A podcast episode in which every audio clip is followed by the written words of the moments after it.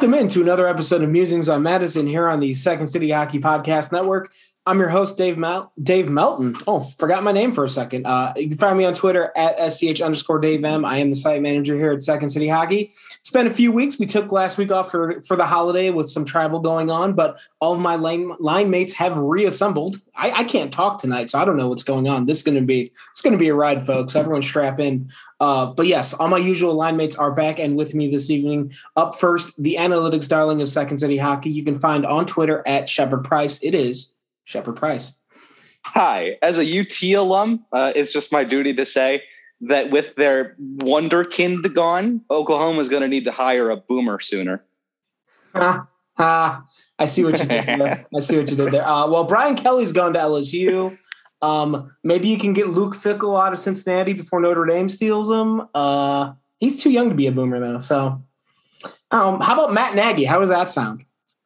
I, I would be perfectly comfortable with Matt Nagy going to the to the Oklahoma Sooners. So would I. So would I. Yeah. I would. I would Yeah. quite enjoy that right now. That that would be lovely.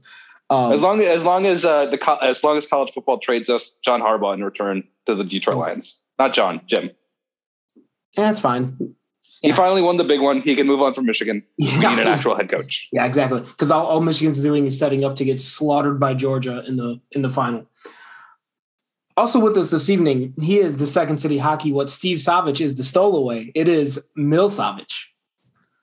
I am the exact opposite of what Steve Savage is the stowaway. I actually I, I do everything that he doesn't do. That's why we have to that's why we have to combine. Uh yes, but thank you for the shout out. We are the modern day Tears for Fears, Savage Garden. Let's get it. Modern day Tears for Fears. That's great. Um, everyb- everybody wants to rule the world. So Uh if you listen to this and you play NHL, I got an Xbox and I'm at Millbox20, so fight me in NHL. that's that's well done. Uh, do you are you also like Rob Thomas that every single song you've ever written you are scared of something? Yeah, but Rob Thomas is better at it and I can't pull off the hoop earrings. Well, I do love Matchbox 20 though. Matchbox Twenty is great. That that's I feel like that's universal. Everybody at least likes at least one song by them for the most Or part. they at least know it. Or they at least know it. Yeah, everyone. You hear 3 a.m. come on the radio. You know that jam. Uh, Mill, by the way, is on Twitter at Mill182. And the last line mate of the evening is not on Twitter, but you can find all her stuff at secondcityhockey.com under the name LBR. It is Betsy. I was just sitting here trying to think if I knew a Matchbox 20 song. You're not that young. What? You have to know. I it. guarantee you, you know 3 a.m. I'm and sure I do, but like, like you know how you know songs, you, you hear them, and you're like, oh, not only do I know this, but I know all the words. Well, But if, I Yeah. couldn't name a Matchbox 20 song. well, if you don't Yeah, know I'm that Matchbox young. 20 song, then you probably know uh, the song that Rob Thomas did with Carlos Santana because it is smooth and it is delightful. Smooth. I know who Rob Thomas is, if that helps. Well, okay. Kind of. That's a good start. Real. their Um, best song is called "Real World." I recommend it. Hmm. I don't know. 3 a.m. 3 a.m. is hard to beat. I know of Matchbox 20. I don't think I've ever heard of Matchbox. I think, all right, this is, I think this is starting to be more of a generational thing than a really. I definitely, I'm the same age as Mill. Um, Smooth. I definitely know Smooth by Santana. yes. Yeah. Well, that's right. That's the singer of Matchbox Twenty. Yeah, I, I like I said. I So know you, so he so you kind of you heard them if Santana was in their band. Basically, it's a great song. Um, but yeah, I don't. I don't know if I could. Like, I'm sure if I heard, a song, I'm gonna go listen to some songs after this. I promise, and I'll see Yeah. if I can. Just start with 3 a.m. and work yourself down the Spotify list. I'm sure, I feel like 3 a.m. should be their number one song on Spotify. If it's not, Either either that or Push. yeah, yeah, I'm going to go 3 a.m. But uh, real quick before we uh, dive into the hockey talk, I, I just want to quickly circle back with everyone. Um, since we are the internet's best hockey themed food podcast, uh, I just made that title up for us. It was confirmed in the Nielsen ratings. We're just going to roll with it. Uh, how was everyone's Thanksgiving dinner? Did you eat a wildly inappropriate amount of food? Yes. But to be fair, I didn't eat the day before, so I preserved it. There you go. That's that's a veteran move right there. Mill, what about yours? Uh, I got really drunk. Also So- acceptable. Betsy? Uh, I actually did not eat a whole lot because there were way too many, way more family members there than there should have should have been. Um, and one of our sides was weird and different. Was a broccoli dish. Um, Like We had think broccoli too. was it like a broccoli casserole type of thing or Um, it was called Tuscan broccoli. Um, Sounds- it looked like broccoli fancy. with some type of cheese. No, it was good. It just I'm not sure we needed those and green beans. I thought green beans were like green bean casserole was like Oh, Yes. the designated green vegetable Oh. of Thanksgiving. Yeah. like, why? We had both of them um, because Honey Baked gave us one of them for free. I don't. We get we got our uh, Thanksgiving for Honey Baked ham, so which Okay. Actually Broccoli, recommend. broccoli on the Thanksgiving table makes me uncomfortable, and I don't know why. That's what I. That's why I was like, this is weird. It's one of their normal like side dishes, but I'm not. I wasn't planning. That was weird that we got it for that. But they were like, you get an extra side. My mom just was like, yeah, sure. Mm, interesting. All right. Well, we- we've got we've got another holiday related food topic that we're going to dive into at the end of this podcast.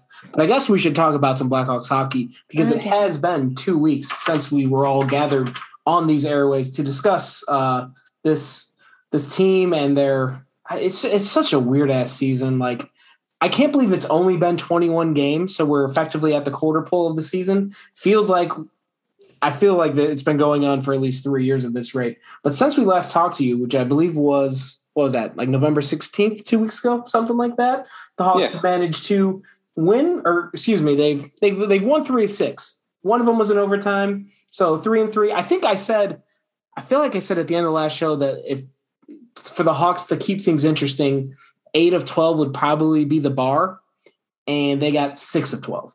So, so, so things aren't great. Um, and I, I, think the the two I, I was you, you the hope was that they would steal a point or two in the games against Edmonton, Calgary, and St. Louis, and they stole both against St. Louis, but then promptly shit the bed against San Jose on Sunday night. So here the Hawks sit 7 12 and 2, not in a playoff spot, not really close to one either. And the the proverbial uh, bar of teams that are not in at Thanksgiving that usually don't end up making the playoffs at the end.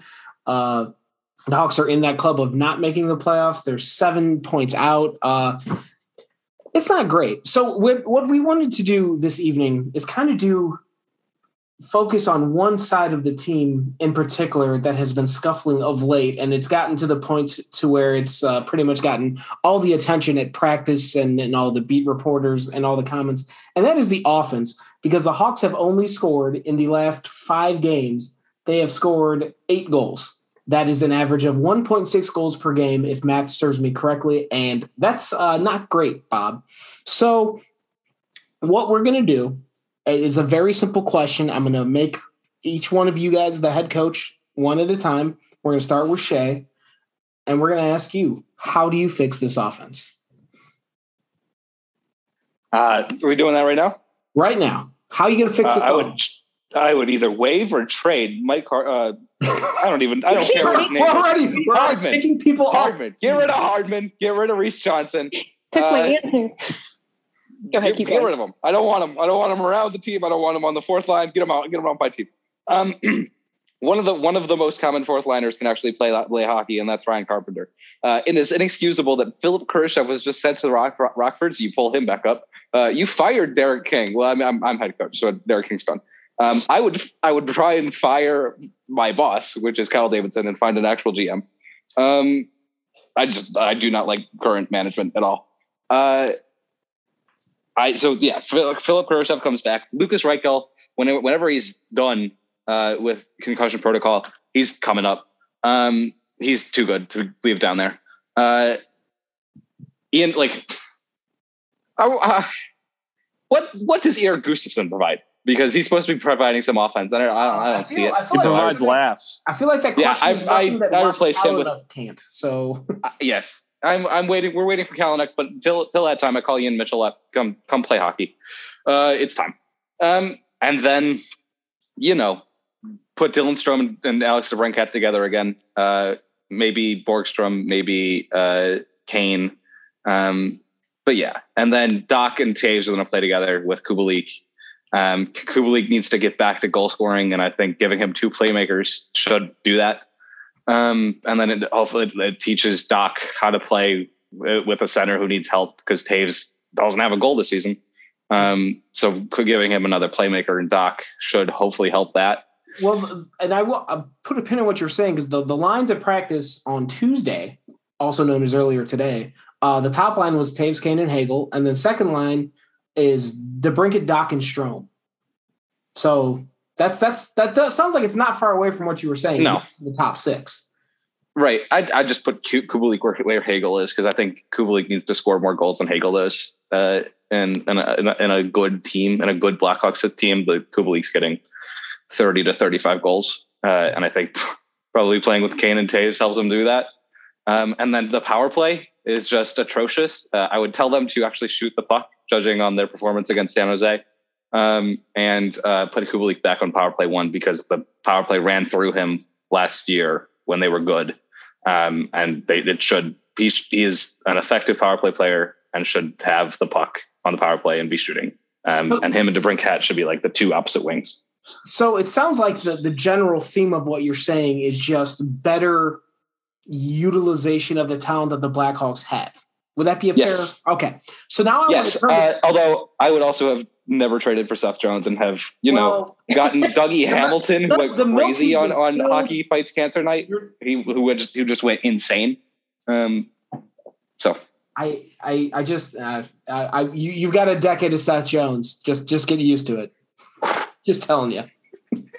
uh, but I, I so I want to take that theme of general just better utilization of the talent the Blackhawks have and turn to Betsy because yes, Shay took your your Reese Johnson answer, but I you've been adamant about this whole thing and and I've seen you mention a lot related to quality of competition and how that is affecting everything. So I would like to we're going to clear the floor. The space is yours. Just just just go ahead.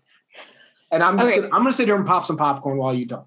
Okay, so I don't want to make a big deal out of quality of competition, like like it's the end of the world or anything like that. But part of the reason that teams have and successful teams have checking lines is to occasionally free up the other like the top lines to face lower competition.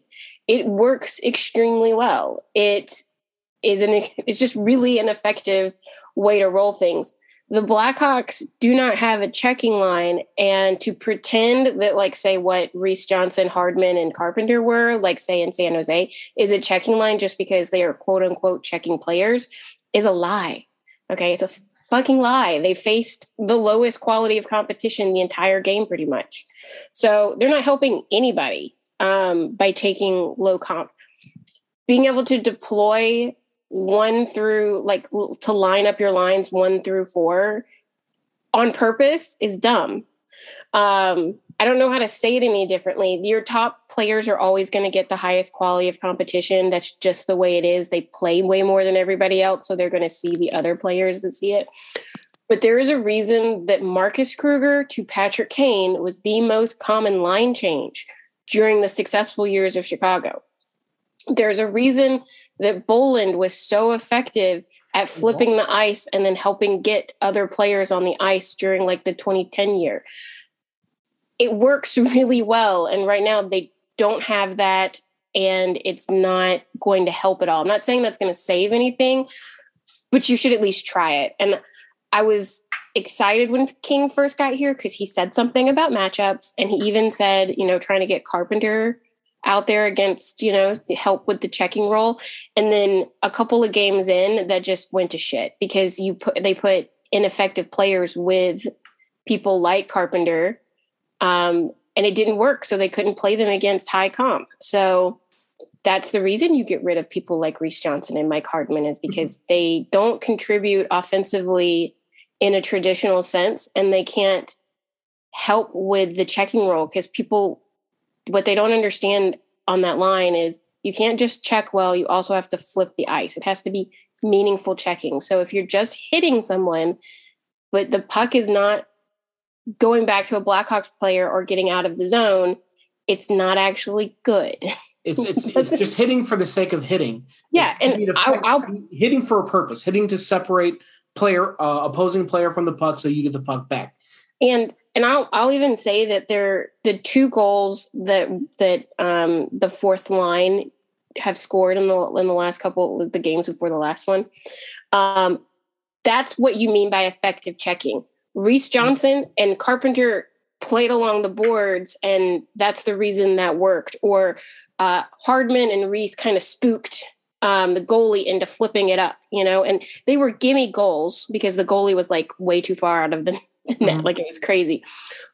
But you know that that's effective.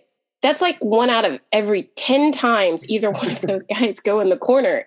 Otherwise, it it doesn't turn the puck over enough, and it's it's frustrating to watch because they both have possible skill sets to be useful players, but putting them in the lineup right now when they're not when they're like half baked isn't good for them. They should both be in the AHL honing that to work well so that it can be useful at a higher level. And, and so I think I think it's a disservice to them and a disservice to the Blackhawks. And from watching the AHL, like if you need a league where you're going to teach guys how to forecheck after the puck is dumped in, put them in the AHL because all they fucking do is dump the puck into that league. Oh my god! I watched a good chunk of the Ice Hogs and Wolves game Saturday night because it was on TV locally, and I wanted to watch Lukas Reichel. Uh, this was before he got hurt, so don't blame me for that. But it just like unfathomably, I maybe not just kind of boring because they dump the puck so goddamn much. Get to the blue line, dump it in. Get to the blue line, dump it in. It's like somebody skate the goddamn puck into the zone one time. And, and yeah. I think Reichel did a few times. And Alex Nylander did too, actually. I thought Do you know who does really well from the blue line? Uh, uh Regula. How do you say his name? I thought it was gonna be somebody weird, but Alec, Alec No, no. He actually for he had such such such good little rushes when I was watching him in these games, and I was like, damn, he can skate for a really big guy. He's not fast or anything, but he's got moves. Anyway, I'm gonna stop admiring some of the, the defenders. Real quick before I, I, bring Mill in, after we've probably taken all the good talking points. um, if oh, you're gonna points, Dave. Okay, good. if you were gonna build a checking line out of the Hawks like roster right now, who who would be on your checking line? Khaira Carpenter, uh, Hagel. Say it. Say those again, Shay. Khaira. Yeah. Khaira. Khaira. Khaira. I think it's Khaira. Khaira. I don't know. Uh, Carpenter, Hagel not bad. I wouldn't mind flipping an Entwistle in there. Mm. Oh, yeah, um, who has been out with an injury, so yeah, and uh, once he's once he's ready, um, yeah, that sounds good. I actually didn't mind Kurashev down there either because Kurashev is more skilled than fourth line, but he also knows how to grind and again has effective checking. Um, so it's not that big. I mean, Teravainen played on the fourth line a little under Q because he could do that, you know, even though he was mm-hmm. smaller and people gave him crap about his supposed, you know, weakness. Like they were all like, he's soft. He was really effective on that role because he knew he had good positioning and mostly used his stick very well. Um, Kurashev has a really smart stick and he's got good body positioning. He's just not scoring. Um, which you know sucks. He can go down to the AHL, maybe get a little bit of confidence and hope something happens. But yeah, I agree with Shay. I like his line, but if if you wanted Hagel to stay in the top nine, I'm I think Entwistle could do it. They need to figure out if Entwistle can do it. Is well, the other thing. Well, and the thing like you mentioned about like Teuvo once playing on the fourth line, that I thought that was the kind of the point of the fourth line is like, or one a potential point is using the fourth line to bring up your young guys to expose them to the NHL without like throwing them in, hey, play 20 minutes a night. No, we're going to give you like 10 to 12 on the fourth line, get your feet wet, and then we'll bump you up as you figure out how the league works. It de- I mean, that's what the fourth line should be in 2021 when you want to roll four lines. Yeah, it, it also that's depends. in Colorado last year. It depends on what the role of the fourth line is and what the player is. If it's a finesse player and they just don't aren't suited for that role, put them on the third line and just play them mm-hmm. less minutes on a on a uh, offensively skewed third line. Um, and Patrick Kane or DeBrincat or somebody can pick up the extra minutes on that line. It's hundred percent what they did when they elevated Teravainen. Teravainen played on those both those bottom six lines a couple of times when he had lower minutes, and it worked out great for him. And they would just flip in Kane to take his minutes when he wasn't you know like it's not that big a deal um i just like I would be fine with that for like Strome, since they're having some issues with him. He could play on the third line, and you flip Kane into him for him if that's what you wanted. Or Kurashev, put him back on the third line, but have him rotate with um, DeBrincat or something. And it works really well too because then it means Kane or DeBrincat are facing lower comp with another line, and it gets them against, like I said, against like the schlubs, the the bums, and they might be able to knock in some points. Patrick Kane scored a ton of points when he double shifted with Shaw in 2013. I think he scored more with Shaw than he did with any of his other two primary line mates that year. All right, Mill. Anyway, sorry. Mill, Mill, you've been awfully quiet, so let's uh let's let you have the floor here. Go, go right. You said you got Um, points, so have at it. Well, I agree with everything you guys just went through, but to me, I honestly don't give a crap who's on the ice until they start playing the way they need to play because their neutral zone play is a big steaming pile of shit. and if they don't fix that, it doesn't matter. They and here's here's the thing, and and you guys talked about some of these things. I know Betsy's always said it. They need to be better about breaking up zone entries or just break them up at all. And also the point about like hitting to knock your opponent off the puck. That starts at your blue line, and then you have to have a structured neutral zone uh, formula. Uh, you know, when the Hawks were good, obviously they had so many different great lines. Saad was like the i- ideal first forward into the zone. You have to, your late man has to know where he he's got to be. They don't uh, like they don't have any flow to their game. Their transition game looks just kind of wherever everybody is. And if they can fix that and crash the net, you're going to get garbage goals. You're going to get opportunities. High danger chances are not always pretty, but that's how you score goals. And if they don't start fixing that kind of stuff, to me, it does like I don't think the matchups and all that's going to matter. So uh, that is because like they've been, I feel like they've been harping on this on the broadcast, and and I it feel like it's come up a lot in press conferences with King. excuse me, where he's talked specifically about the neutral zone and and setting up. It looks like they're running the one two two with one forward up high, and then the two other forwards and the two D men behind him, and it, it, it looks. I feel like it's better than it was under Colliton. Is is are you is is that fair to say? Well, well, the the the thing is, it is, but to me, it's not like um, it looks mad. It's not aggressive. Like they they don't have any. They got to make the first move. You know what I mean? They, they it feels they like can make the first move, Conway. Well, yeah, no, but you, that's good good reference. But that's kind of the truth. Like Okay.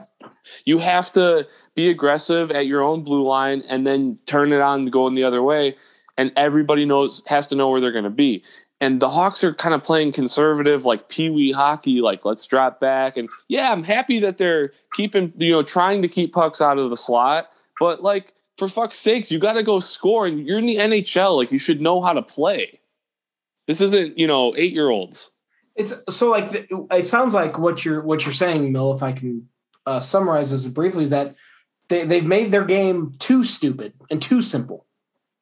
to score. Yeah. I mean, they're not giving up tons of goals every night, but it's like that also, I mean, they have a good goalie, but like, I mean, you know, you guys are seeing it too. Like, I mean, the numbers aren't good either, but like, you can just watch it and they just don't like, you don't think they're going to go down and score every time they they get the puck back. It's it's certainly been a more boring style of hockey since Derek King has taken over, for sure. There has been significantly less action uh, on the, for the Hawks on offense for their opposing for their opponents. Like I feel like there has not been a a glutton of players wide open right in front of the net like there had been during the Colliton era. So so that's nice, but it, it almost sounds like they have overcorrected on on the defense. Like they've they got so worried about defense that they crippled everything else. Yes. Uh, can I also point out real quick that this is like deja vu because the same thing happened with Colliton when he of his second year. Um, everybody was like, "Oh, yay, they're better defensively," and they were marginally, like they are now, marginally. But the the problem was nobody could fucking score. so this all feels very deja vu, including player usage to me. And maybe that's just how AHL coaches are, and they should get a real one. Well, that's kind of the that's kind of the thing. That's like the point I was trying to make. It's like this isn't the A. Like Yeah, exactly. and and you have like we could bitch about Reese Johnson all week and that's fine, but like the majority of the guys on their roster are NHL caliber players at least. Yeah, You, they know how to skate.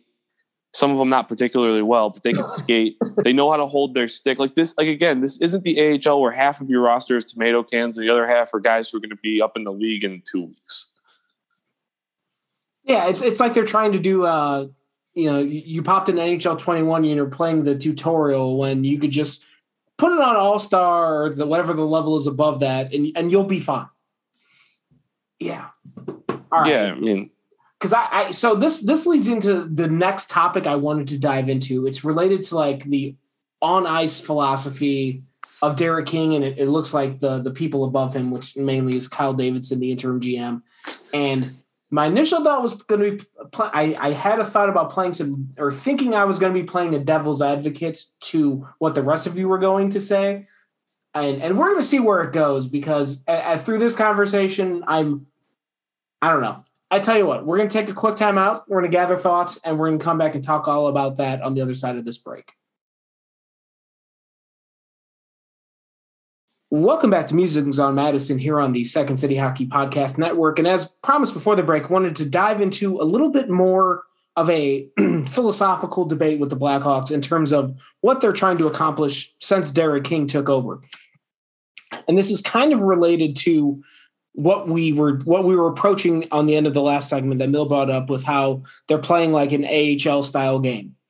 And and and I, I think I said something like they may have overcorrected because my, my thought is if you watched the first 12 games of the Hawks this season, like I, I think the goaltending was bad, but I, I, think the biggest issue with the team, and maybe the in like the last two or three years of the Colliton era, was they were the defense, the the so the, the defensive coverage was just atrocious, and so they were like I, I feel like Derek King, whenever he got promoted head coach, was either from watching the Hawks from afar or the game film that he studied after he became the head coach.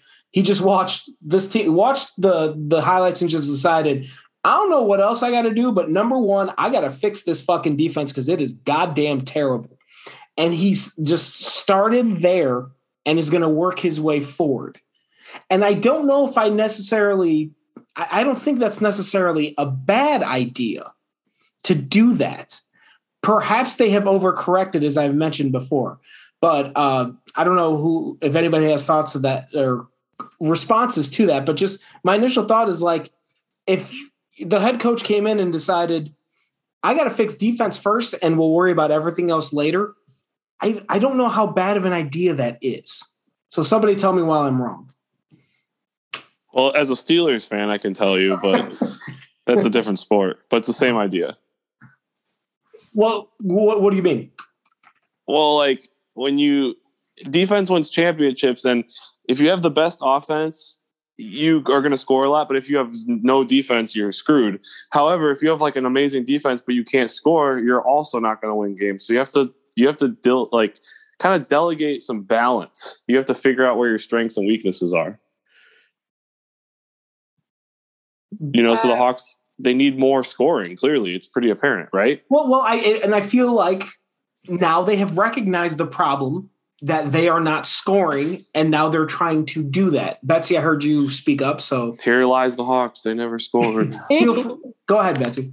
I was just gonna say, like, how much have they actually improved defensively that okay. is as a part of a coach's strategy? Because so obviously we we all notice that they're they have better puck management and they're not chasing guys behind the net.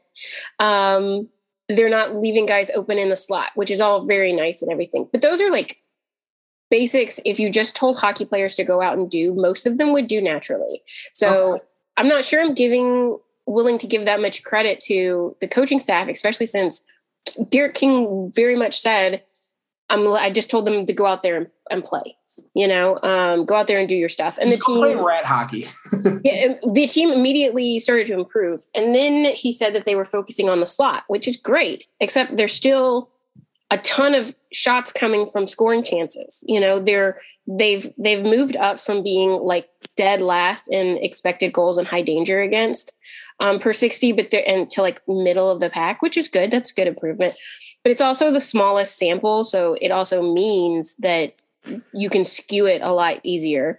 But their scoring chances, which is anything in the house, and even their low danger chances are the same. Or technically, I think the scoring chances against are about a little bit higher.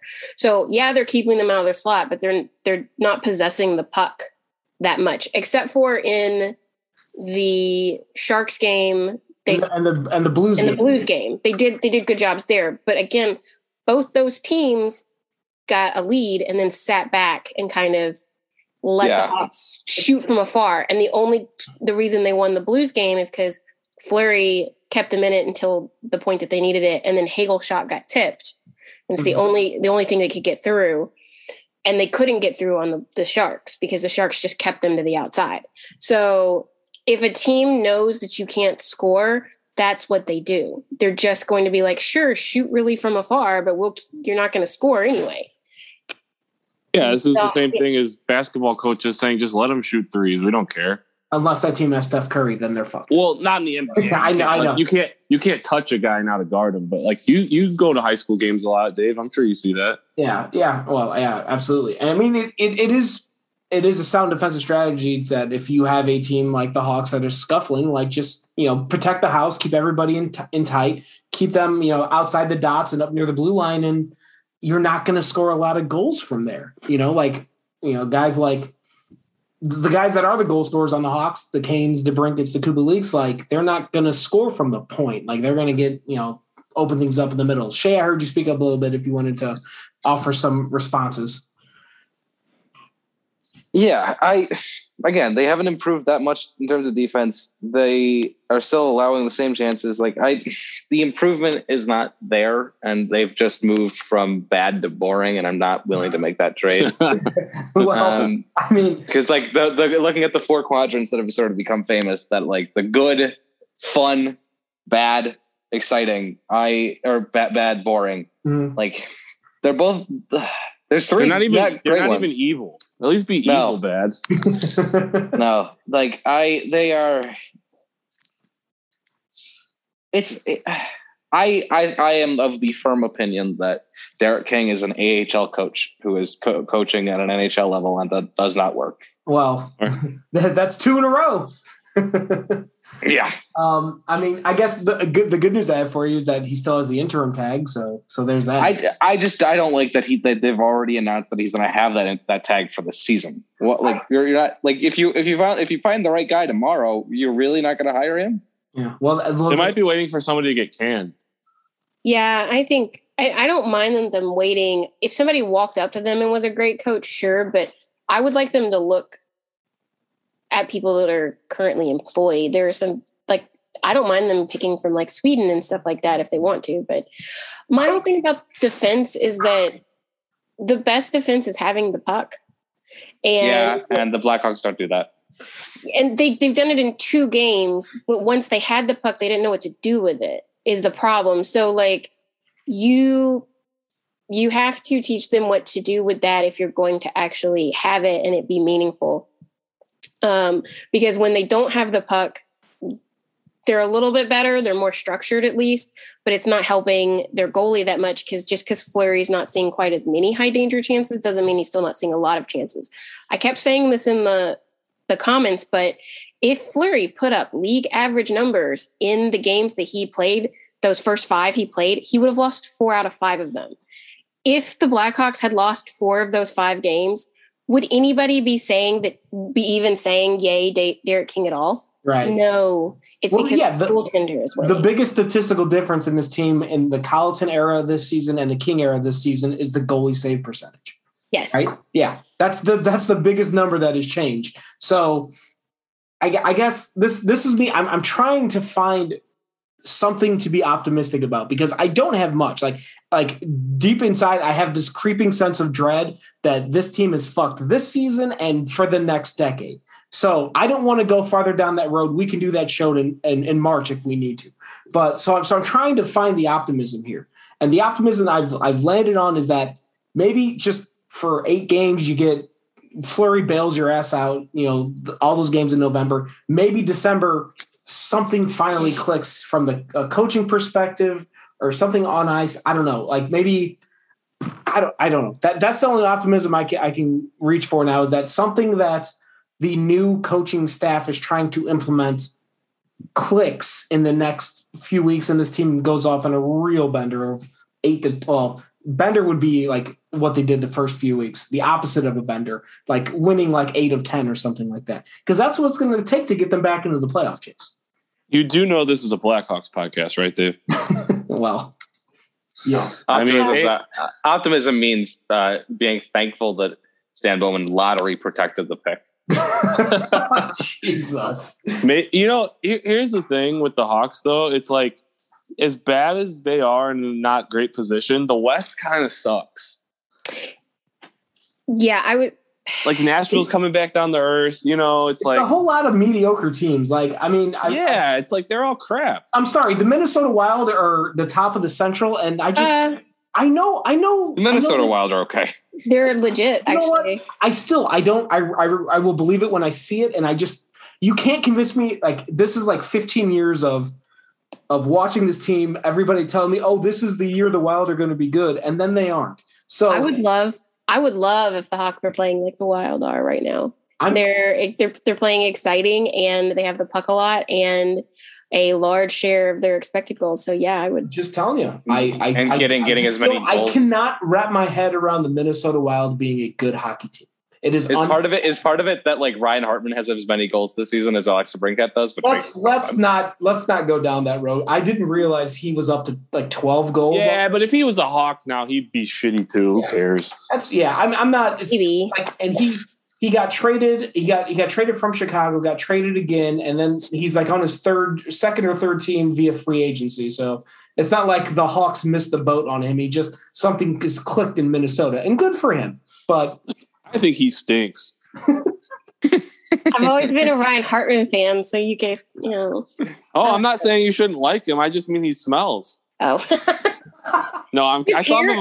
I I just saw his hair looks amazing, so I don't think that's true. I'm pretty sure when I when I went to that that 10-1 game, I think he had five points in that game. oh, that, that Oh, he did. opener. He, he Schmaltz and um, Kane lit up. I was like, "Who the fuck is this guy?"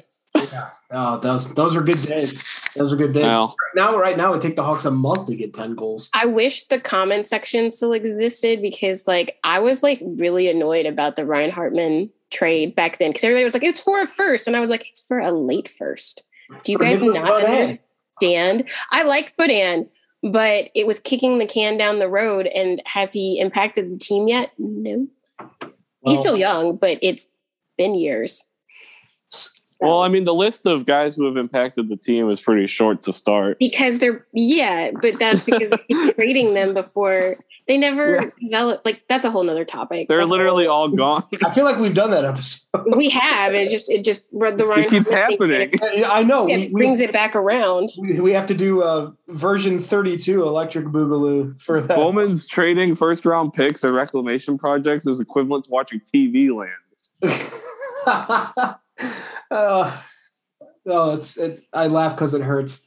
Um, I mean, like the only the only good news is that like there's an entirely different regime, and even like Kyle Davidson has the interim tag. So that's the, the only weird part. Like with the head coaching thing is like, like if if you want to hold off on the head coach, fine, but I feel like you need to hire your hockey person. Are we sure that Davidson's a real person? No, yeah, I saw him. do- I saw him on TV in a few interviews. Oh, I haven't seen him like in person yet. But what if he's just an actor? Yeah, it could be. Yeah, yeah. He what looks- if he's as an doesn't actor he- and Danny Wirtz is running the team? Doesn't he What- look a little? TV? He looks a little Hollywood. You know? I'll uh, uh well I guess we'll have to do some investigative reporting uh for Second City Hockey first time ever of uh He's only like like two, like three or four years older than some of like. That's why I'm not he's conv- that's than why I don't- so. That's why I don't think he has a job in hockey because it's usually you have to be like 70. or or a good last name. Or, or yeah, like a garbage son. Mhm. Hey, Bo- or, Bowman, or, or, a or a former hockey player. Uh, Bowman didn't play. A former hockey player who's the best GM in the league. Bowman didn't play, but he's a garbage son. yes, yes, he is. He- Uh, he didn't bite anybody though. I, I I got I got nothing for that. Uh, so I'm gonna make an awkward subject change and really quickly just say, uh, at what point do we fairly assess Derek King's era? Like 20 game mark, right? So basically, we're gonna give Derek King the month of December to figure shit out, and then uh, I guess if if if the only thing that's saving the Hawks is uh, a 960 save percentage from their goalies, then we can start the fire Derek King chance at Bulls games and Bears games and Don't ruin the Illini- Bulls for me. Illini basketball games for some reason. No, no. Wrestling ruin the Bulls shows. Wrestling shows. Wrestling like, shows. Look, look, I, like I, I don't. That was ridiculous. The fact that people are chanting "Fire Nagy" outside of Soldier Field is really dumb to me. I, I if you want to do it, I guess fine. I just you can do it. I'm going to sit here and tell you you're stupid for doing it. It's a dumb thing. Stop doing it. Again, thank you for coming to my TED. He's just he's just Matt Nagy is just a less famous Mark Trestman. You're you're by the way, you're welcome for not firing him this week. For not beating you. You're welcome. Oh yeah, thank you. But, well, by the way, I'm just saying Matt Nagy's had more playoff appearances than uh, the the Blackhawks coach who just got fired. Well, okay, they're even, but yeah, whatever. They're even because he made the playoffs and, Yeah. won a game against the Vegas Golden Knights. Yeah, He well, did it. Corey, Corey Crawford won a game against the Vegas Golden Knights. Yeah, I mean he beat them like by himself. Yeah. Corey Crawford be the head coach. Why not? No, you he, goalie coach. Although, that- although, why would you fire Jimmy Waite? Jimmy Uh, Waite is yeah, not a problem. yeah, that's the one good coach that we know they have. I don't know about Corey Corey Crawford should probably, probably get along with me. We seem to both like drinking and going to shows. we, we can go see Rise Against. Absolutely. All right, They're good uh, live. So let's see. We've got uh, we've got a lot of games coming up. I've the month of December. Uh, we're we're gonna we're gonna find out all, all about this team. All these things that we these hypotheticals where we talk about. Well, we just need to see more games. They they got a lot coming up. I mean, the next three weeks. The, the excuse me. The first eighteen days of November, they have ten games. So they play pretty much. December. Yeah, December. Did I say September? Yeah. You said You I said I can't talk. I don't know what happened to me. Uh, Yo, Ove- Ovechkin might have five on third. to, uh, if you're listening to this Wednesday tomorrow. Yeah, yeah. So yeah, they got they're on the road. They play the Capitals Thursday, the Rangers Saturday, the Islanders Sunday, and then they come back home and play the Rangers next Tuesday, and uh, and we'll see how it goes. So Derek King, 21 games would be Christmas Eve Eve. So um essentially before Christmas is when like by Christmas we'll have All right, so we can. So if we need to start the fire Derek King campaign, we can do it on Christmas Eve. I- If he still has the interim tag, he's probably going the whole year and then just Oh, not. he is, but we'll Yeah, complain the about Hawks him. He's got the whole year. I'm But just he's not going to get hired like after that. well. Never know. Stranger things You have never happened. know. Jeremy No, I- I Johnson got a two-year extension after. Okay, Like, but oh. that, but Stan Bowman's gone, and I think that they know enough Kyle- now. Kyle Davidson. I do not was- trust the Stan Bowman groomed heir. I do Yeah. not trust it. That's true. Like I, I, I, I want to, you want to give Davidson a clean slate initially, but I, I like he has done some things that are not encouraging. He could take away Like the waving toys. for Kurashev. Yeah. Yes. Well, I don't think that they're going to let him lose. Like if they have that type of coach again, because there nobody wants to go see the team anymore. They're not buying tickets. Actually, That's ticket, one- didn't they say ticket sales were back up a little bit? They I usually mean- somewhere. they usually get a good boost in December, like just for Christmas Yeah, presents, but people come home for the holidays, want to go see a game. Yeah, but I'm going but to see the them in Nashville. but the Hawks, the thing with them is eh, they don't care until it hits them in the pocketbook. Yeah. well, we'll see. We'll see in January and February if they're still scuffling at the bottom of the division. We'll see how many people want to want to go to games. Plus, with the COVID spikes, is going to affect yeah, that too. well, that's that's a whole other Omicron. issue. Yeah, that that that's a whole other thing. Like you've already had two teams had to postpone games this season, and like the NHL sent out a memo on Tuesday. Just they like canceled Christmas parties across the league. They said Yeah. no more uh, no more autograph sessions. So If they make like if they don't get to go to the Olympics because people are stupid, I'm going to be mad. Well- I want to see the best on best. I think uh, prepare your uh, the Bulls games are even suffering in attendance because of the spikes because they should be selling out right now. yeah yeah that's the actual good team in town. I mean, they're Yeah. they're fun. Don't they have the same record as my Milwaukee Bucks? I don't know, but I- but they have Lonzo Ball and he has me making Yeezy boost moves in my Reeboks or whatever that rap line is. I yeah I don't know what that means, but sounds sounds like you're having a good time. So enjoy it. It's fucking sick. All right, and and really quick, I do want to say one thing on the positive side of things. I do, I am intrigued by Josiah Slavin, who was called up today. It sucks that Kurashev's the one that went down, but I'm intrigued to see what Josiah Slavin does. that only Actually- would happen to us. Yeah, Betsy, what'd you say? I was going to say I'm really excited for him too because I liked him in college, but um when he said today the funniest like he he was like one I'm not a pretty skater and that's very true. He's effective but not a good not a pretty skater. And then his brother called him a was like he's a big boy like me and I just want to say that hockey players calling themselves big boys is a choice um that I find amusing. Okay. I Oh, want to say uh, that about Steve. uh, to get a quick note and just be, speaking of wave of waving people, R.I.P. Gaudette gang. Oh, yeah, thank yeah. you. Sorry. The, fu- the funeral is Thursday. Yeah, yeah, we're gonna um we're gonna do an Irish goodbye, Brian Kelly style. So uh, Da- Dave and I are gonna go out on on uh, well probably more Adam Street because Madison's too conspicuous, and we're gonna pour out a shot like on the ground. we we need we need what's uh we we need a booze that starts with G for the Gaudette gang. Goldschlager. There we go. There it is. Goldschlager. Uh, I was I was thinking we'll just show up with like a couple of forties. Uh, okay. I mean, we want to fit the West Side like narrative, you know. Yeah. All right. Yeah. Yeah. Uh, really, I just, I don't know. I, I just thought, I thought they could have got something, and, and they just, they decided you're, you're just gonna sit in the press box, and then we're gonna let you go to Ottawa. So, Ottawa's gonna kick ass in a couple of years. Yeah. Yeah. I'm sure he's gonna win the Hart Trophy in 2025. So whatever. We're, we're, we're okay. We'll- Sky Point, Gaudette gang. Yeah. Yeah. It was fun for three weeks while it lasted. So. Dave, we got to find a new player to like. Yeah, yeah. Well, didn't I? I like. Well, remember we did our preseason stuff. Didn't I say something about Kubalik having a, a below average year? So I like. uh Hey, I said R.I.P. Gaudette gang. Why are you targeting Team Cubes right now? I don't want are you to. doing? I just want to say. I want to say I got something right. Well, I don't, I'm not even happy about getting that right. Like I just. I don't know. Sorry, I'm I'm, ups, I'm upset about the disbanding of the Gaudette gang because sorry it doesn't travel to Ottawa. We'll do a reunion show in like ten years. Yeah, when, we'll we'll have to find out whenever the Hawks play the Senators next, and we'll uh we'll we'll go to the game. We'll get our Gaudette jerseys that we don't have. We'll have to make them. Um, when we'll see when Ottawa comes to town. I don't know. We'll uh Didn't they come to town already? No. yeah, oh yes, fuck they didn't. All right, next season. Yeah, they played They early. November first. Yeah, never mind. That was wasn't that their first win? That was All right, the first well, win. well, well, by next season, Gaudette won't be in Ottawa anymore. God, our luck is terrible. Yeah, yeah, we're, we're we're bad at this. What? I hope no one's listening to this. I'm sorry. The next time the Hawks play Ottawa is in March. So you Yeah, but it's in Ottawa, and I, Yeah, exactly. You just have like uh, the Gaudette gang doesn't travel across borders. I mean, we can. They might not. They, they might not let us in. The- also that.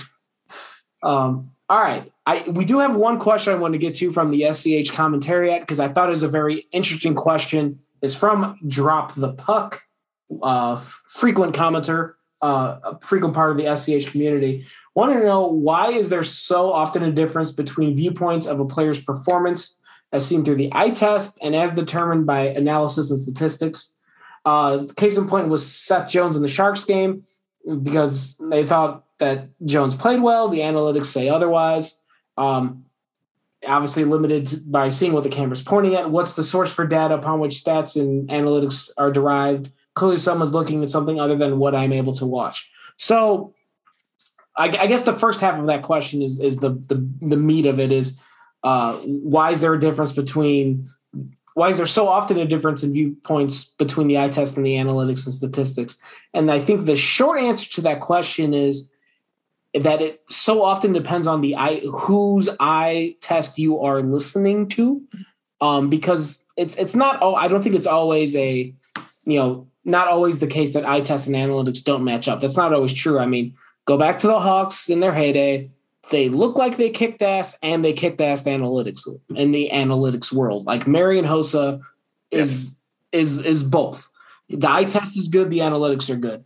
I think the the issue comes up is just sometimes it's it's like an element of confirmation bias that you, you see what you want to see, you may miss things that you don't want to see, and it's it's uh it's very hard to train your eye to be objective. I think would be the answer to that. And you have to watch a lot of hockey and a lot of any sport to be able to pick up on some of the nuances. And this is where I wanted to throw this to Betsy because you were talking about in our in our pre-show uh, production meeting you were talking about you've done some like reviews of tracking data so there that your eye test might be different from the other three of ours because of the work you've done so i wanted you to elaborate on that some Well, I was just gonna. I was just saying that like my eye test matches analytics a lot, and I think maybe it is because I've peer reviewed stuff before. Um, You peer reviewed like the compiling of analytics data. Yeah, we're when okay. we're when people were first starting to do it, and it's it wasn't like Corey or anybody like that, but it was, hey, we're starting to do this. Can you double check my work to make sure we're see like that I'm tracking correctly? That way, you have more than one person doing something, and um, lots of people track now. By the way, I mean even I was I wanted to say like the guy that runs the Shy Prospects Twitter um, I think he's a really young, I think he's like a high school kid actually. He um, did some tracking of some IceHogs games recently, and I was really impressed by wanting to do that. Um, but anyway, once you, it's just what you look for. I think it's like what you get into it for. And this isn't to say that people who aren't into analytics are going, hey, I know what a, I can tell that like the zone entries or the that's going to be a high danger pass or that's going to be a forecheck with possession or whatever. I it's not to say people who don't track that way don't have good eye tests. It's just a different way of watching the game to me. Um, but I feel like most of the time my eye test matches in result stats, which are typically the shot stats, which are the high level one. But also part of the reason I like micro stats is because they can tell you the nuances of it. Like why did so and so look good? Like Seth Jones is a good example because he generally looks pretty good when he's playing. Um, but everybody watching can tell that his defensive foundation is not the best. Like he's got some issues, but that he makes up for it with his athleticism.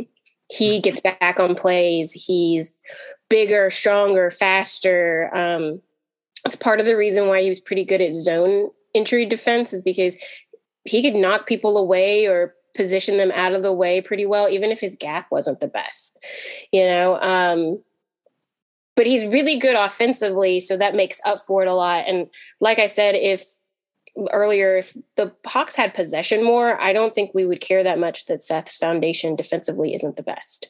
Um, he'd have the puck so much, who cares? Yeah. Wouldn't matter but either way i just i don't think that the eye test and stats should match um, i think it just like you said it depends on who's watching but most of the time you really have to like i view them as complementary to each other and they give you a better picture sometimes i'll watch a game and then go to the stats and go oh, okay that's different than what i thought and i'll accept that as truth and- or i'll try to look beyond well why did i see it differently that kind of thing yeah anybody, and I think if you talk to anybody that is open minded about the analytics and the eye test debate, they will acknowledge that both are both have merit. As long like as long as like the eye test is good, and also like you have to trust that the people doing the analytics are good. Um, that like you can like any if anybody tells you that analytics are the only thing that matters, they're probably wrong. And if there are people that tell you the eye test is the only thing that matters, they're probably wrong too. And I would encourage you. I talked about this with uh, Jack, who's known on Twitter as JFresh Hockey. He's one of the big. Uh, you see his player cards all over the internet. I we specifically talked about this because I've been very intrigued by this too. And he was one that you know talked about what he sees and what he. Uh, what he sees and what the data tells him. And but as to Betsy's point, like if, eventually, if you watch like the ones that are tracking data, if you watch a game and you're just watching it to see if a player can dump in the puck and retrieve it themselves or if a teammate retrieves it, if you watch that and only that while you're compiling this data, eventually you just you you are you'll be watching a game and you'll see it and you'll acknowledge it in the back of your mind and to the extent that someone who if you're just watching the game uh, someone will dump the puck and retrieve it themselves and you won't even notice that that was what happened. It just it's it's kind of like the phenomenon of uh, if you have a chevy Cruze if you buy a chevy cruze and you're driving on the highway you will start seeing more chevy Cruzes because you recognize them because you're driving one as well. It's a similar concept to that i think Yes. And can I, I was going to make one more point because I try to bring it up a lot because people are always like, well, stats and eye tests don't mix. Micro stat tracking or um, any type of tracking like that is very similar to a job that exists in hockey, which is video coaches. That is their main job is to break down videos in that exact same way. The only thing microstat people are doing is adding they're quantifying those events. And when you say macrostats, that's stuff like zone, like zone, zone entries, passes, passes, check, forecheck, um, puck retrieval, puck battles. If it happens on the ice, somebody is probably quantifying it somewhere. It depends on who you go to, like Sportlogiq and um, a bunch of the the like proprietary ones. They track like everything. Like they have all the shit. Okay. Yeah. Like it, Sportlogiq's data is only available to people who work for the athletic, which kind of sucks because if they had it available, I'd pay for it because I I would love some of that data. I think isn't aren't they I'm pretty sure they're it's anybody who's a journal like if you have a journalist, you can pay for it. Um I don't know if it's just the athletic. We're not, we're not, well, I okay, like, yeah. I feel like Charlie um from like he does like he quotes it sometimes too. But either way, just it's an interesting thing because that's where if you like the eye test and you're a little questionable on stats, that's where they meet up the best to me. Because um, it's literally somebody watching a game and tracking what's happening. Shay, I wanted to bring you and do you have any other thoughts to add to this whole thing?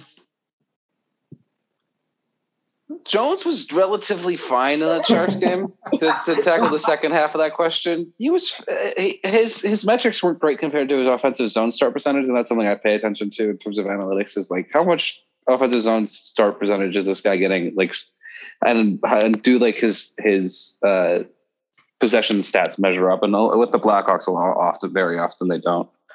Um, but that's something I weigh heavily in my mind. Uh, yeah, so not a big eye test person because I I'm not a person who like sometimes I watch hockey and I don't know what I'm looking at. Uh, I'm not an X's and O's person. Um, so I just I don't I don't. It's very fast. It's a very fast game, and it's it's not like football or soccer where like oh yeah I understand completely where this is going. These guys are are moving pretty slowly, especially in like soccer where you like fully understand at all times what's going on. Um, yeah, so eye test. It's like, are they? Do they have the puck on the, on their stick? Do they look com- comfortable with it? Do they look um, like they're going to be able to possess it, or are they going to? Do they look like they're going to lose it? And a lot of the times in that game, Jones looked like he was going to lose the puck, and he just was never able to secure it. And that's what I was watching. Was like mm. on on the DeBrincat pass, and then I believe he was the one at the blue line uh, with the empty netter. He just he the inability to secure the puck in those moments is well that I feel like the DeBrincat does a spinning blind into the middle of the ice. I'm like I, I know maybe Jones can do a little better, but like other defensemen could have secured that puck. Well, Jones, Jones, Jones occasionally makes choices. Um, so I'll go ahead and say that I haven't minded Jones at all this season, especially offensively. I thought he's been really good that way, and I haven't minded him that much defensively as the games have gone on. And he's had very few like shit games to me. Um, and every even number one defenseman, even Norris caliber defenseman, will have shit games every once in a while. But I think it's okay for people to point out when his game isn't that great. Um, he was fine. He wasn't great. He was fine. Um, but on that play, he he like tried to poke check it instead of uh, playing the bo- like he played the puck instead of the body. That was his mm-hmm. problem, and it took him out of the play. Yeah. Um, and my, my argument for that is always like, like Jones compounded the problem, but the problem doesn't exist if DeBrincat doesn't. Yes, DeBrincat, and also honestly, Kane, like just like looped around and didn't do anything at the top either, and he could have tried to stop it too, but he didn't. So it was like all three of them did not great things. But you're right, it, the trigger problem was DeBrincat's pass. Yeah. And Shay, did you have anything else on the eye test first analytics thing before I, I wanted to bring Mill in? Yeah, it, it, it's just yeah. There's there's gonna be people who listen to both, but like if you listen to eye test more than you listen to analytics, that's how you end up with paying Nikita Zadorov four million dollars. Uh, yeah, unless you've got a really, really, really good eye test. Like there's, I don't, I don't doubt that there are people out there and like, like that have compiled analytics data before, or just have watched an insane amount of hockey and just know it when they see it. And I'm sure, I'm sure it's some of the Blackhawks European scouts that are that we've extolled on this podcast several times. Some of them just have some people just have an eye for it. They know what it's supposed to look like when it's good and they can identify it. And it is a hell of an ability to have. I certainly don't feel like I have it, which is why I, the more analytics data that comes out, I kind of lean on it a little bit more because you know, because you, you want them to line up and something I the, the analytics usually tell me my eye is still off. So I haven't watched enough hockey yet. So I guess I got to watch more. But I wanted to throw to Mill at the end because I know Mill has watched a lot of hockey, a lot of games at the United Center. So I wanted, I was intrigued by your thought on this whole thing. Yeah, I I'm definitely like a both type of person from my own eye test, not from other people's. Um, and that the reason for that is because what's nice about analytics is they're a quantitative statistic, whereas you can't really quantify somebody's eye test, Mhm. if that makes sense. So Yeah, it's I- qualitative, not quantitative. We're, we're busting out all the big words. Well, it's just like you can't like somebody says, "Well, this guy had a good game because of the eye test." It's like, well, what does that mean? And I think that you you need to provide context. So like I would um, ask people who are very into eye test stuff to try to watch the game as if you're coaching. That's kind of what helps me. So Mhm. like uh, a, a example that comes to mind is uh, I remember a couple years ago when they brought Campbell back, and Quenneville, if Crawford was starting, he would trust him to play on his off wing. And so when they're dropping back to play defense, and some coaches, if they were trying to, if the Hawks were trying to keep pucks to the outside, which is what they Q did, uh, they would notice, okay, uh, Campbell's on his off wing. If he turns the wrong way uh, to to try to, you know, make the play, we're going to get a cut between him and the and the you know whoever's playing the middle, usually Toews out there, whatever, and, and they're going to get uh, a lane to the net, things like that. So you can say, oh, this guy had a shitty game. It's like, well, look at the strategy, look at him, you know, what the coach has him doing, and then look at the bad plays and see what the other coach had him doing. It's there's hockey's the hardest sport to try to figure shit See, out. and and that Mel, I think that is a pivotal thing of why the eye test is.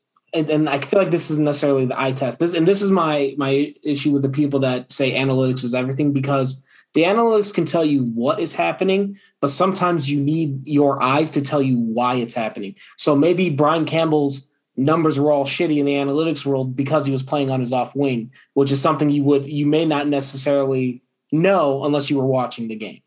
Sure, yeah, that's just kind of my my two cents. Is like the analytics give us really great context to like okay these specific numbers, and I like them a lot for especially when I'm trying to research players or write articles or whatever. But um, I think it doesn't always help you learn how to watch the game. Yeah. They'll, it'll help you look for stuff like they do help, but I think like they're not going to always tell you like certain guys' habits, uh, like with the stick or like how they skate in certain ways in certain situations, and that's more of a coachy thing. And I'm very surface level. Like I like this stuff because I'm interested in it, but I don't know shit compared to like you know people who actually coach and know what they're doing. But that's just my two cents. Is like maybe have your analytics. You know, pull up like Natural Stat Trick's a great site to use while you're watching the games for team stats and stuff, and kind of like rewatch plays slow mo and, and just try to try to watch it as if you're making adjustments. So yeah, just to wrap things up on that point, um, there's a lot that goes into it. But I also just want to say I'm not slandering Brian Campbell. He actually played pretty good that year. Uh, a lot of the problem was that he was paired with TVR a lot. Okay. Yes. Thank, But, thank uh, you for clarifying because I, I don't want any Brian Campbell. No, stuff. we we we do like 51 fandom here Ah, on this podcast. I podcast. love Brian Campbell so much. Yeah, man, that was fun. Um. All right. Well, like this, we we've we've talked about a lot of hockey tonight. So let's let's put a bow on all the hockey discussion and let's get back to again. Again, we are the internet's best hockey themed food podcast. So we have to all all three people that are listening to this that want to get our food take, we we need to deliver. So Shay, you are on food take responsibility. The floor is all yours. Look, I, I respect the cookie. So this is not about that. That's a great start. I respect the cookie. Thanksgiving, i i this is undebatable. Thanksgiving is a better food holiday than Christmas, hands down. Like it's inarguable. Like Christmas has nothing compared to Thanksgiving in terms of food. Like, Ah. what are you gonna do? A ham? Now what are you gonna do? A ham? What are you gonna do? Like, what are you doing? Like all, my alright. fa- my father makes lamb, which is not like probably not a very traditional Christmas. No, we do that too. That's that's just Oh. because I love Julia Child's lamb recipe. But like if but most houses, like the traditional like American family Thanksgiving or not not Thanksgiving, Christmas, when I think of it, is like ham and maybe like yams. Oh, that's that's nothing Well, hey, I made the yams for Thanksgiving this year, so don't you start slandering yams because Let's not slander. Let's okay. Let's take the yams off because it cancels out because they're Okay. they're on both. It's on both. So a ham versus a turkey and like stuffing and everything else. So that's on a Thanksgiving table. It doesn't compare. I I see I I think I disagree with you there because like like turkey's turkey's tradition you have to have turkey on Thanksgiving. There's no tradition, there's no integrity. You don't fuck with tradition. Every other letter Kenny quote I can think of. Uh, but like a turkey has a pretty low turkey tops out as like a third line winger. Like it's, it's I disagree. I think I think turkey can be a franchise player No, if you make no. it right. Yes. honey Yes. honey baked or a honey baked ham or like a No. glazed ham. No. Oh, blows No. turkey out of the water. No. Come on. Uh, no. Eh, Like it's too sweet to like after a little while of eating it. It's too sweet. Thanksgiving uh, turkey never has that problem with Thanksgiving. You never like are like this is I can't eat any more of this. It's like yeah, keep keep going. Like especially because gravy exists and a gravy on a sugar baked ham. Ugh. Do you, you don't put gravy on? You put gravy on mashed potatoes. You can have hashed potatoes at or uh, at your Christmas dinner as your as your Thanksgiving one. But you can have you can also have gravy on, on turkey, and that makes turkey insanely better. Gra- gravy is arguably the best line mate in the world. Gravy is Chris Kunitz. No, no, the turkey is Chris Kunitz. The gravy is Sidney Crosby because the gravy is better. There you. That's better. True, but but turkey turkey can play with Sidney Crosby, uh, and ham is Phil Kessel because because ham can't play with Sidney Crosby. Don't you? Think don't you Ham dare insult Ham is like Malkin. He can play by himself. I I wouldn't say ham is Malkin though, But if especially if especially if turkey is just. we need to Chris stop Kunitz. calling. I said, why don't we become a Penguins podcast? What the fuck? yeah, and I'm not it's, even. it's because Shea had to find a player that wasn't actually very good to be the Oh. turkey, and the only Oh, one he could. No, do is I said I let me, let me say player. this. I said best line mate in the world for turkey. for, But, for gravy. But it, but it was it was elevate it's elevated by by the play of, of gravy. Yes, but that's because but also again ham isn't elevated. Ham is made worse turkey is like by the best wanna- player. Let's bring it back to the Blackhawks. Turkey is like Handzus, and the gravy is like Kane. Okay. Normally, Handzus would be a fourth line player, so Turkey's a fourth line player. But Ham is then Brad Richards. But Handzus Because wasn't a fourth line player in his day. Yeah. Well, when, they, when you get okay. to when you get to the Getting back to this, Turkey is better than Ham. Turkey, like again, Ham is garbage at a certain point. It becomes garbage. Turkey I don't need becomes either, so. I don't really have a horse in this race. if you Um, oh, if you make, I mean, you can dry out a turkey, and turkey can be pretty awful too. Like if you if you cook. you Okay, cook okay. badly. At the at the peak of making, Turkey is better than Ham. I Yeah. At their peaks. hard to better than no. Look. I Hard like, disagree that you hard disagree. thanks, Thanksgiving's better than Christmas, just like as an overall holiday. Because like Christmas is the end of everything, Thanksgiving is the start. But I like I, I don't even I'm not even gonna argue that Christmas is the better meal, but like the fact that Christmas you're telling me Thanksgiving blows Christmas out of the water, and I'm Yes, thinking, it does. I You know- no way. Stuffing. You know, I Stuffing. think- That's where it comes down to. Let's let's I actually think let's, of let's it take too, let's though- take it here. stuffing. Stuffing and pumpkin pie, and that's the it. That's all I gotta say. Thanksgiving. Have pumpkin pie at Christmas. No, you can't. No. No, you can't. Who's having pumpkin pie at Christmas? Uh, we do. And we have Oh, but you're you're in the south. You're in the south. Who in the north is having pumpkin pie at Christmas? I- I'm not, but I feel like I feel like uh, apple pie comes out at Christmas, and ooh, good warm apple pie with some you can have pecan at both. Did you just quote American Pie? And it's the best. Maybe. um, Mm. I, I just want to say I think the the dining and overall holiday experience is different and it shifts our perspective of the meal because Thanksgiving kind of rocks because you don't really do anything. You eat whenever and you watch football or whatever. Christmas is kind of like for me, it's more like hectic and there's a lot going on. True. And there's like basketball, which is not as fun as watching football to me for some reason on a holiday. Yeah, but you could watch holiday movies instead. I don't watch sports on these. But I can't make I money on holiday movies.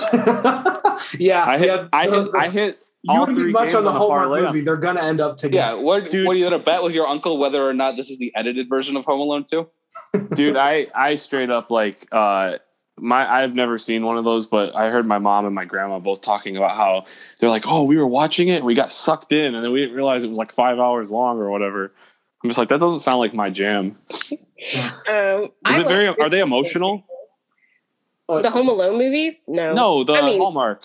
Oh yeah, some of them Oh. are.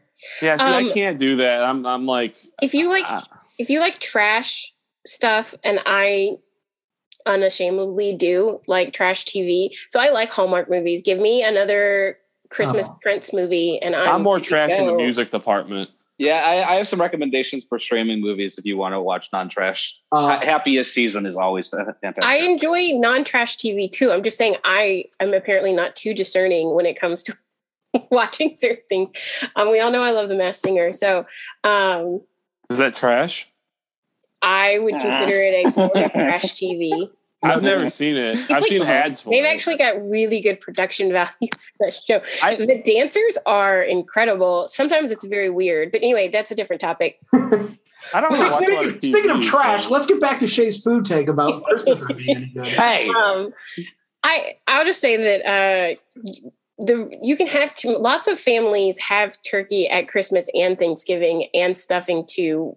Um, if you Google traditional Christmas thing, I think Wikipedia literally says it's turkey and stuffing and stuff. So they're it's kind of the same to me. Um, we in the South where I am, we have ham at both. Um, the only difference is we don't have turkey at Christmas, but we have little we have Cornish hens instead. Um, this year we're doing something different, um, but I don't remember what my mom said it was going to be. But just a different type of bird. I just can't. I just can't get over the idea that Penguin. Oh no, that's I can. you- There's been way too much penguin discussion already, so we're certainly not going to start eating them. But I cannot wrap my head around a slandering of Christmas food. Just man, what is going on? in comparison to Thanksgiving, desserts are- it is. I think that you're you're allowed to have way more like like I know you started with you know the thing about the cookies, but there are way more cookies. And I- yeah, I, and I feel like- I feel like the cookies. cookies are such so central to the Christmas dinner that you can't just if like you you take This is this is why I had to pay respects to Center. the cookies. This is why I had to pay respects to cookies because cookies are like more central in the hol- like in the holidays, but they're also not. I don't think you would put them on your on your Christmas dinner table. where where else are you gonna put them? The oh on the dessert table. No, I know, I mean- meal, come on. They're all it's the dessert, but like it's I you're gonna eat them all the time. You're just gonna have like a tin of cookies. Yeah, you're gonna have a tin of cookies, and then you're gonna open them up on Valentine's Day, and they're all gonna be rock solid, and then you throw them away. I, I just want to put out there because I don't eat Throwing away it, but food. I don't eat any of this stuff, so it's hard for me to think about it. But Well, you but should now that I'm now that I'm You should- thinking about it, uh, I think we have ham, turkey, roasted pig, and lamb on Christmas. Sounds Yeah. like, Um, like also, Ron Swanson dream right there. well, my Yeah, meat- my meat uh, my family celebrates Christmas on January seventh because Oh, it's the yeah, yeah, Serbian yeah. Orthodox That's day. So Okay. there's been many years where like my friends will start showing up to eat, and I'm just like, okay, whatever. Like we're having Christmas, but it's fine. Yeah. Uh, but they go all out. I mean, our we like it's it's pretty ridiculous and probably really unhealthy. Well, that's the point. And then you go, you know, you go to the, you make your, well, it's different with the Orthodox Christmas because you're already into the new year, but that's why everyone makes the New Year's resolution of getting in shape because of everything you did to yourself at Thanksgiving and Christmas. Mm-hmm. So And COVID, like where I gained fucking hundred pounds. if you're into that. That's why I gained so much weight. Yeah. All right. Well, uh, Also, the gym was closed for like three months, so Yeah. Yeah. That's, yeah. That was, Or more than that, the, I I am still of the opinion gym should have been the last thing to open. I agree with that. But I just mean generally speaking, like they were just- they were closed. hey, I'm, and I know the area where you live, Mill. Just get a bike. There's a bunch of trails. Just, just start. Just start exploring. I mean, I pay like twenty dollars a month for the gym. Well, cancel that. Take that money. Buy a bike. Dude, I'm Chandler binging the gym right now, where I'm just like not canceling it and not going, and then I show up and then they get more of my money. Well, uh, I like that you use Chandler Bing as a Do you know what I'm talking about? Where yes, hundred percent. It's that that episode where they can't cancel and the hot girl yeah, being there. is this and then Ross is like, he's like, I got, I got one too, and then we got a joint checking account. It's a good episode. all right? Well, All now, right, that, I'm, I'm done. now that friends has come up, I have to end the episode. So, um, so yeah, I think that's going to do it for this episode of Musings on Madison. Uh, thank you for listening to all this insanity. I guess this is what happens when we take a week off. We have to get all the get more uh, insanity out of our system and onto these airwaves. So again, thank you for listening. Um, stay tuned to secondcityhockey.com. We'll be previewing and recapping and game thread and doing all that good stuff. Uh, that's just had a huge. What'd you say, Mel?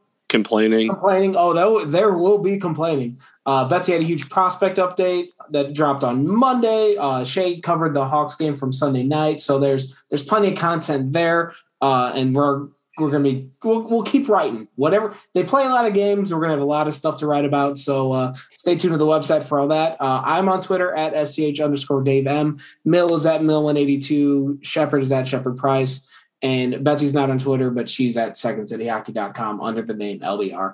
Uh, rate, review, subscribe, do all that stuff for the uh, for the podcast. We much appreciate it wherever it is you get your podcast. Um, I think that's going to do it for this episode. Thanks to Mel, Shay, and Betsy for hanging out. Thanks to you for listening, and uh, we'll talk to you next week. I guess. Yeah, yeah. Let's do that.